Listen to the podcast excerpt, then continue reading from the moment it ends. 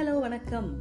நான் உங்கள் J K welcome to துயில் பாட்காஸ்ட் என்ன எல்லாரும் தயாராக இருக்கீங்களா?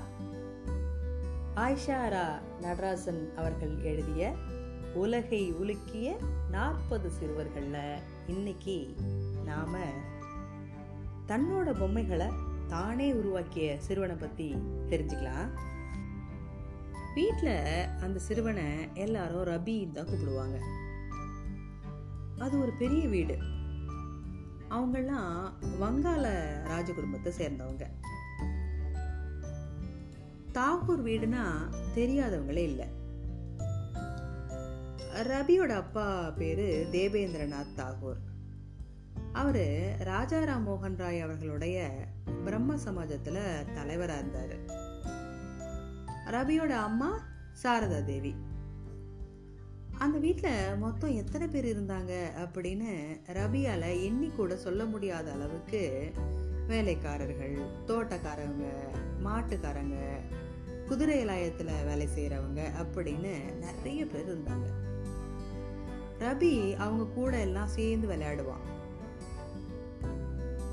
ரபியோட கூட பிறந்தவங்க பதிமூணு பேர்.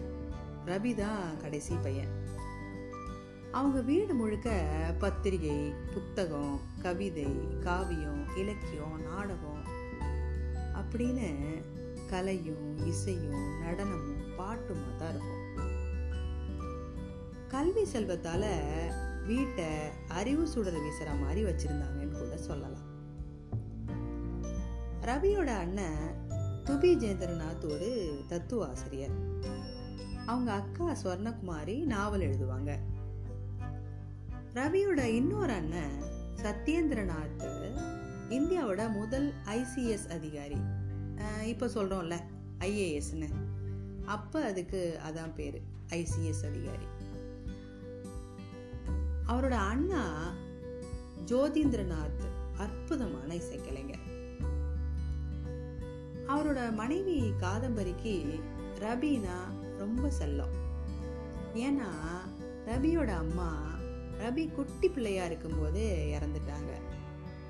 அதனால காதம்பரி ஒரு தாய் மாதிரி ரபியை பார்த்துக்கிட்டாங்க. ரபியை பத்தி அவங்க பாட்டிக்கு தான் ரொம்ப கவலையா இருந்துச்சு.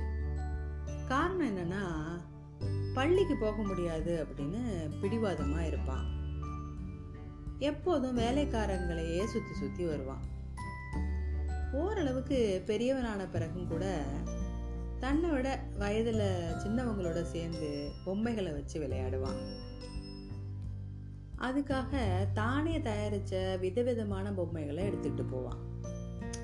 இது எல்லாமே பாட்டிக்கு ரொம்ப பயத்தை கொடுத்துச்சு. ஆனா கொஞ்ச நாட்கள்லயே ரபியோட தனித்திறமைகள்லாம் வெளியில வந்துச்சு. ராமாயணம் கிருஷ்ணகாவியம் இது மாதிரியான நாடகங்களை வேலைக்காரர்களை வச்சு இயக்கி நடிப்பான். அதில் என்ன ஸ்பெஷல்னா இசையும் பாட்டும் சேர்த்து சாதாரண மக்கள் மொழியில் அந்த நாடகத்தை வழங்குவான். சொந்தமாக கதைகளை எழுதுவான். அப்புறம் அவனோட நாடகங்களில் எப்படியும் ஒரு வெள்ளைக்கார வில்லன் இருப்பான். அந்த அளவுக்கு அவன் பிரிட்டிஷ் ராஜ்யத்தை மனவெறுத்து இருந்தான். ரபியோட இன்னொரு அண்ணன் ஹேமேந்திரநாத் தான் ரபிக்கு எழுத படிக்க சொல்லி கொடுத்தவர். அதோட அவனுக்கு கங்கையில் நீந்துறதுக்கும் உடற்பயிற்சி செய்கிறதுக்கும் ஜூடோ மாதிரியான வீர விளையாட்டுகளையும் சொல்லி கொடுத்தாரு. ரபியோட பதினாறாவது பிறந்த நாளில் எல்லாரும் அவனுக்கு பரிசு கொடுத்தாங்க. ரபி தன்னோட கையாலேயே எழுதின நூறு பக்கங்களை கொண்ட ஒரு கவிதை தொகுப்பை அண்ணனுக்கு பரிசாக கொடுத்தான். அதில் பாடல் திரட்டு எழுதியவர் பானு சின்ஹானா அப்படின்னு எழுதியிருந்துச்சு. பானு சின்ஹானா அப்படின்னா என்னன்னா சூரிய சிங்கம்னு அர்த்தம். பிற்காலத்தில் அந்த பானு சின்ஹானா தான் இந்தியாவோட தேசிய கீதத்தை படைச்சவர். கீதாஞ்சலி அப்படிங்கிற நூலுக்கு நோபல் பரிசையும் வென்றவர். அவர்தான் இந்தியாவின் தேசிய கவி ரவீந்திரநாத் தாகூர். என்ன குட்டீஸ்? உலக புகழ் பெற்ற பிரபலங்கள்லாம் தன்னுடைய சின்ன வயசில் செஞ்ச லூட்டிகள் எல்லாம் பார்க்கும்போது ரொம்ப ஆச்சரியமாக இருக்குல்ல? எனக்கும் அப்படிதான் இருக்கு. மீண்டும் சந்திப்போம். நன்றி.